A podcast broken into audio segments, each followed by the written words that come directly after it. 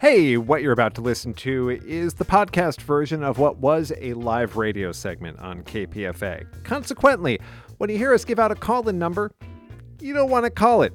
If you're listening to this as a podcast, it is already too late, and nobody on the other end of that phone number is going to have any useful answers for you. All right, let's go to this week's Corona Calls.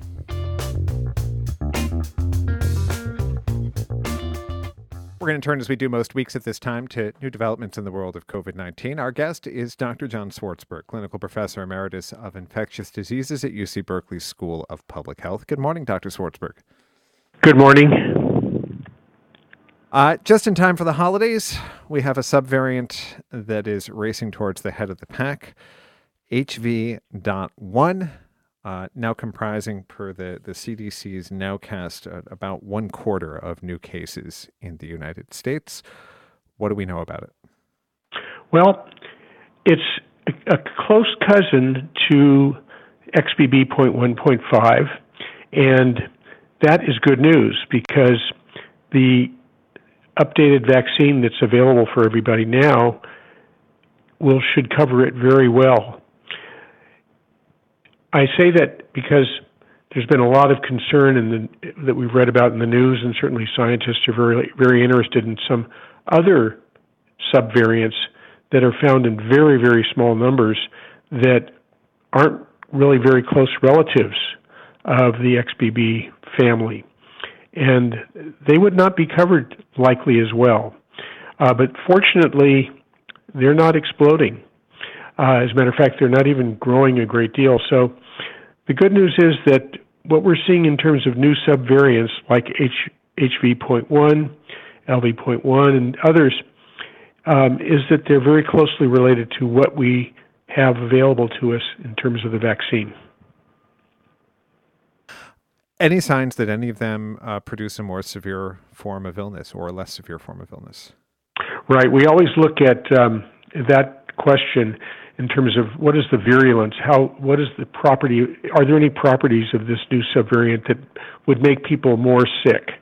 And other good news: there's no evidence that it does anything differently to us than all of the other subvariants in that family. So, in terms of its ability to escape the immunity we have from the new vaccine, that's good news. And the other good news is that it doesn't appear to make us any sicker.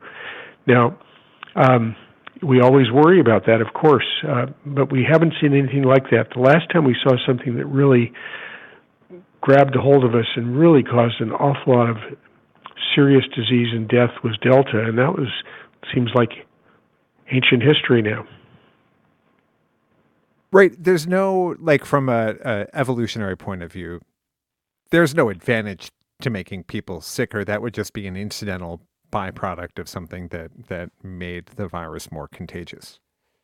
Yeah, you know that's a ver- really interesting question, and um, there there is an advantage for organisms, uh, pathogens, to make us sick, because if it makes us cough a lot, we're going to spread a lot more virus. If it causes, if the pathogen causes bad diarrhea, it's going to lead to a lot more organisms in the environment. So there there is an advantage for organisms to make us sick. With with COVID, uh, SARS-CoV-2, the virus causes COVID, the what it found is a really effective strategy was to shed when we aren't symptomatic. That means we're infected with the virus, we're producing enough virus to spread to other people, but we don't even know it, so we go out and conduct our lives like we always have and infect a lot of other people. That was a key strategic um, evolutionary advance for this particular virus. Making us sicker, that is, making us cough a lot more, really was not terribly important to this virus. Surely making us mildly ill like a cold and something that would give us a cough would help the virus spread. Uh, but we're not seeing anything to suggest that there's a selective advantage for something that makes us so sick that it throws us into bed so we can't even get out of bed. That's not good for the virus because it means we're not going to be around a lot of other people. And if it makes us so sick that we wind up in the hospital, that's not good for the virus because, again, we're not going to be around a lot of other people. So, from an evolutionary standpoint, one could argue that this virus has really hit its sweet spot in terms of being able to shed before we become symptomatic. Speaking to Dr. John Swartzberg, he is here to take your questions. The phone number 1-800-958-9008. That's 1-800-958-9008 for your corona calls. Uh, let's start with a couple from the inbox. We had a listener write in who did not sign her name at the bottom of the letter. Uh, so I will just read excerpts. Uh, she just lost her mother, who she had been the, the primary caregiver for, and writes in underlined letters I am grieving, exhausted, and not getting much sleep. And she is wondering if the lack of sleep uh, would make it hard for the new COVID booster and flu shot, neither of which she's gotten yet, to take, if she should wait until she's a little bit more rested to have a proper immune response to the vaccines. Well, I'm I'm really sorry for the, the listener who wrote in for her loss.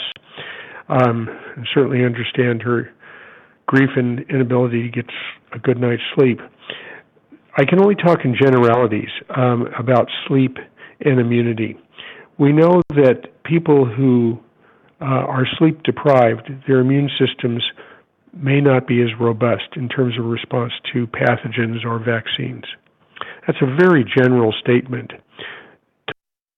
studies that have looked at influenza and COVID in terms of how well we would respond to a vaccine if we had a lot less sleep.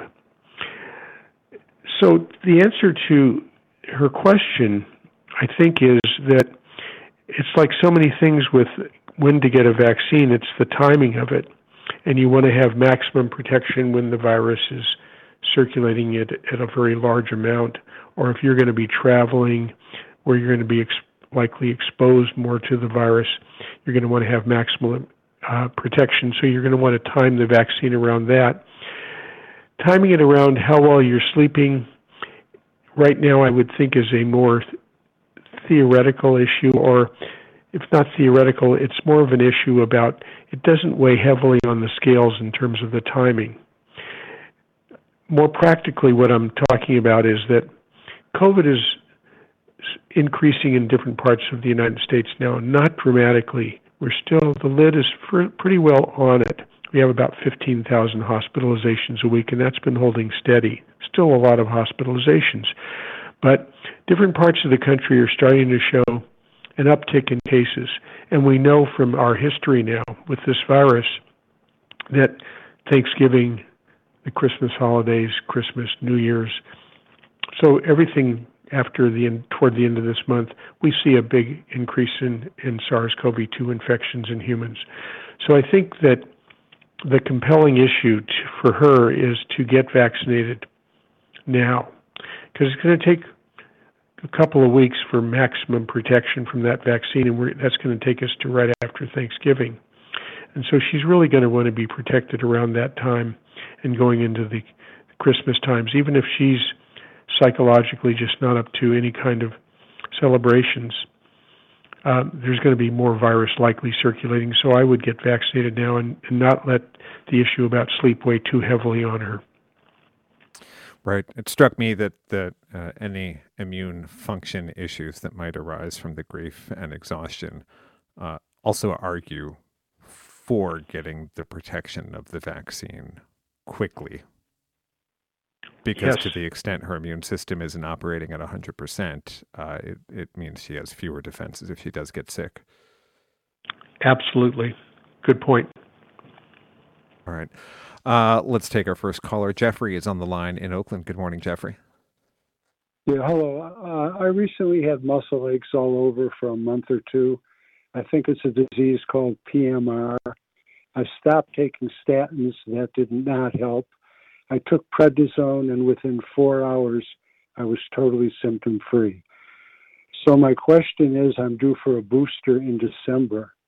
If I'm still on prednisone, will that affect whether I should or should not take the booster?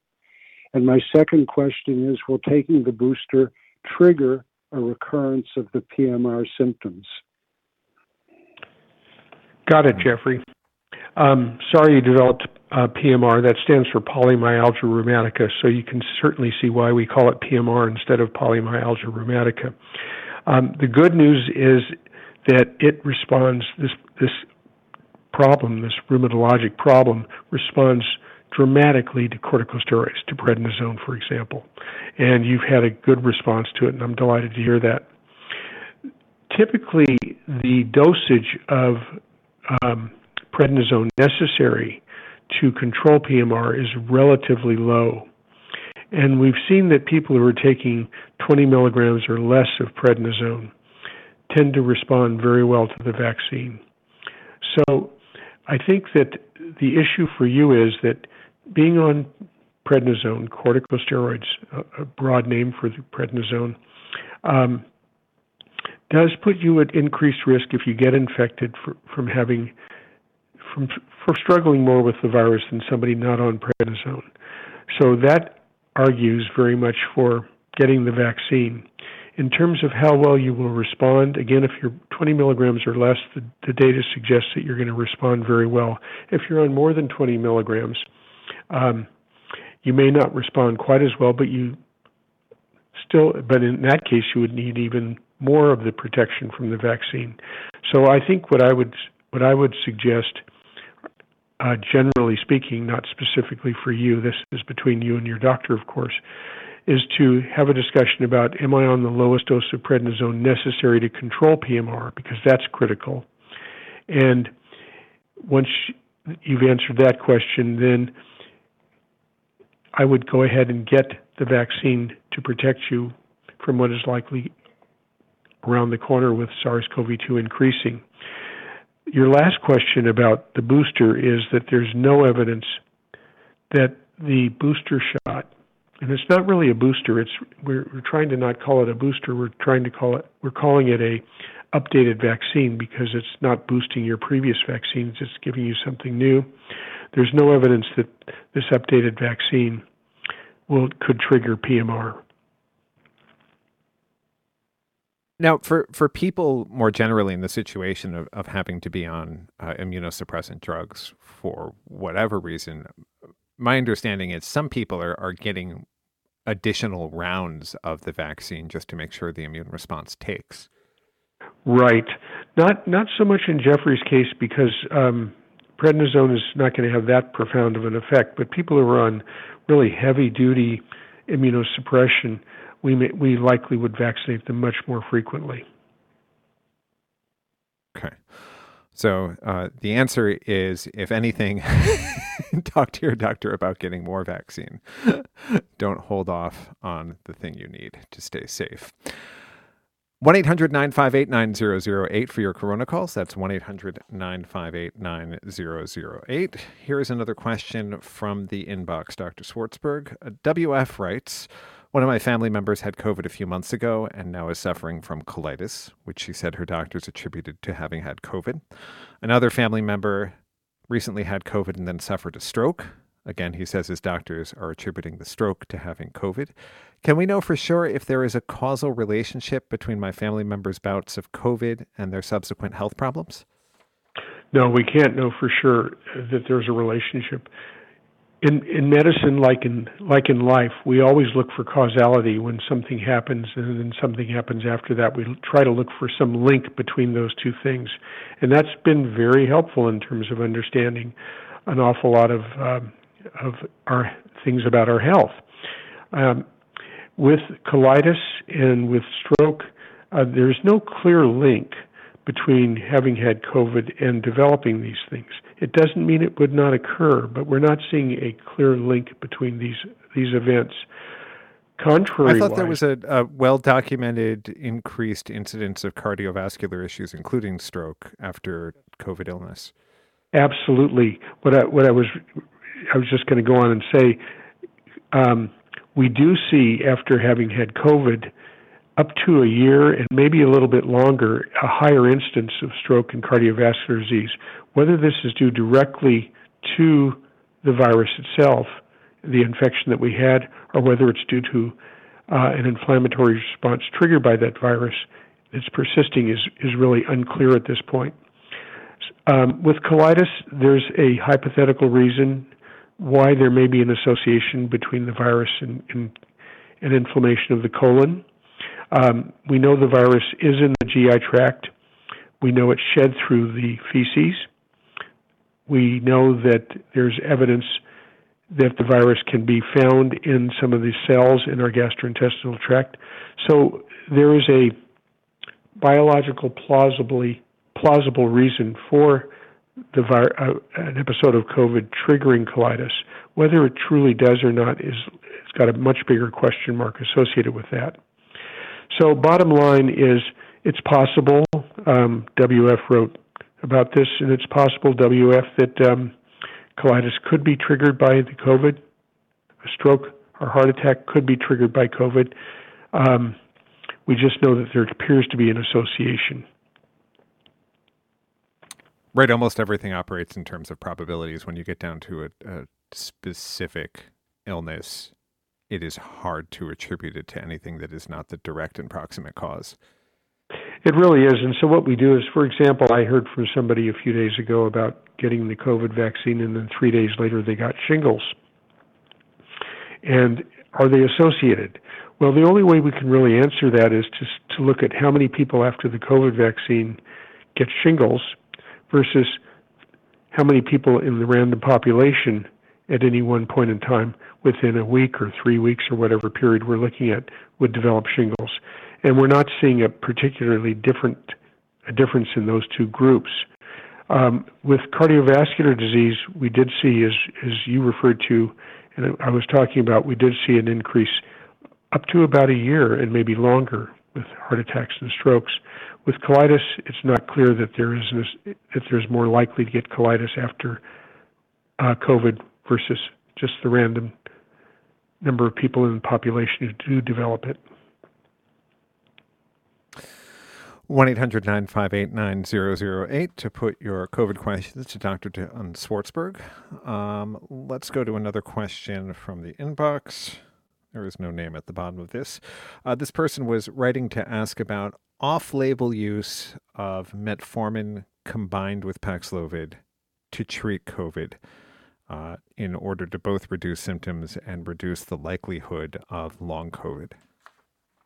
Yeah, it's it's really an important question the um, listener is asking. We we know that um, we have pretty we have very good evidence that uh, taking Paxlovid with an acute case of COVID does reduce your the severity of the acute case of COVID, but it also reduces the risk of developing long COVID there was that really intriguing paper um, that was came out, I think, it, toward the beginning of the summer, that uh, showed that people who took metformin had about a 40% lower risk of developing long COVID, which was pretty dramatic. We need to see more data to, to support that at this point. There are some people, some doctors I know are are suggesting that people take Paxlovid plus metformin uh, if they get acute COVID, if they're particularly at high risk for having a bad outcome from the acute COVID, which would be Paxlovid, and whether they're very concerned about developing long COVID. Other doctors, I would put myself in this camp, are saying, I'd sure like to see more data to confirm that before making that a general recommendation. Why? What What's the downside to uh, adding metformin to someone you would already prescribe Paxlovid to? Not a lot. Um, metformin, we have an enormous amount of experience with. It's it's very inexpensive. It's been used for years for people with diabetes. um, so we know the side effects. Mainly, they're gastrointestinal. The problem is that with Paxlovid, that, the main side effects there are a bad taste in your mouth and gastrointestinal upset. So if it would mean that people who took the combination um, would have to stop the Paxlovid because they got too many GI side effects, that would be a potential problem. We also, um, during somebody's acute illness, um, I've often found that not confusing the picture by adding a, a lot of drugs to that person that that have a question mark in terms of their efficacy at this point uh, is a good idea because it's going to be difficult to ferret out how much of their if they're not doing well, how much of their not doing well is due to the illness they got, COVID, versus the two medications they're on as opposed to one. Oh, that's interesting. It makes them like more diagnostically complex. It can it raises questions. So you um, doctors are so used to this, particularly with patients in the hospital who are on so many medications, and then the patient may not be doing well, and why aren't they doing well? And there's just question mark, question mark, question mark, question mark. Keeping things simple, um, certainly using medications when they're critical, even if it's a lot of medications, is, is wise. But um, always keeping in mind that you want to have good data that whatever you're putting in, whatever you're recommending somebody take, you always want to have good data that that that, that the data supports that this is going to help the person and not hurt them. Right, based on the data you have, I guess the question is metformin has shown these very promising results in terms of reducing the incidence of long COVID. Uh, Paxlovid seems to show some effectiveness on that front as well, at least for older people. Are we going to get the data on combining the two of them? Or, you know, like Paxlovid, we got the data on because there was a pharmaceutical company that had just created the drug and wanted to cash in on their research and development, so they financed the study. Metformin is this drug that has existed for decades and decades and does not cost very much and does not make very much profit per pill. Is it just going to live in this kind of uh, data void created by our for profit healthcare system?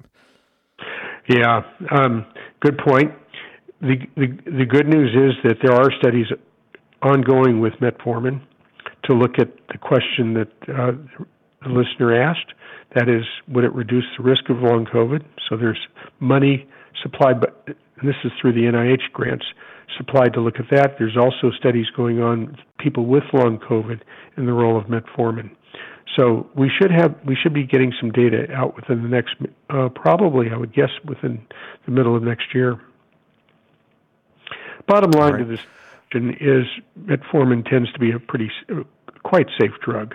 Um, as, as, we were talking about, lots of experience with it, not expensive. Um, so I think for the listeners, this is something to talk over with your physician about the pros and cons of adding that to Paxlovid if you get if you get acute COVID. All right. Um, well, that's a, a, helpful note to end on. Like a lot of things we discuss, probably a, a low stakes decision with a little bit of uncertainty. Dr. Swartzberg, thanks for spending another Monday with us. You're welcome. Thank you very much. All right, that does it for this week's edition of Corona Calls. If you want to send in a question for next week's, you can email coronacalls at kpfa.org. Or tune in live to Call in Live. Usually we air Monday mornings right after 7:30 news headlines on KPFA 94.1 FM in the Bay Area or kpfa.org anywhere in the world.